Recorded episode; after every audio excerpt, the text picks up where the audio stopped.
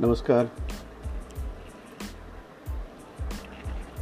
चेतन प्रकाश जी, सेन साहब मेरे बड़े भाई हैं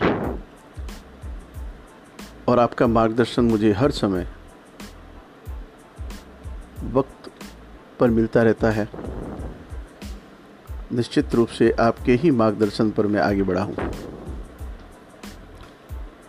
आपका आशीर्वाद हमेशा मुझे मिलता रहा है। आप बहुत ही क्रिएटिव हैं। जब से मैं इनसे मिला हूँ, उनके बारे में एक बात बताता हूँ।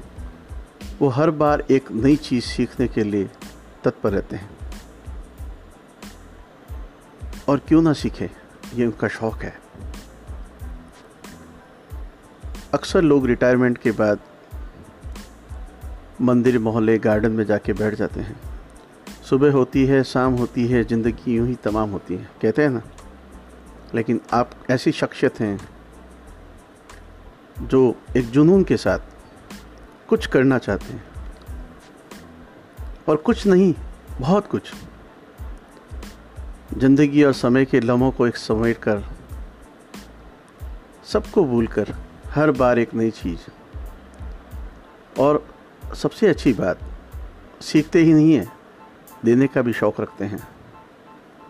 आपकी हमेशा इस सीखने की प्रवृत्ति और सिखाने की प्रवृत्ति का मैं कायल हूँ।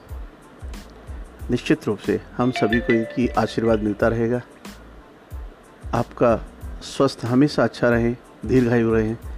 इन्हीं शुभकामनाओं का साथ पॉडकास्ट की दुनिया में आपका हार्दिक स्वागत, अभिनंदन। जय हिंद।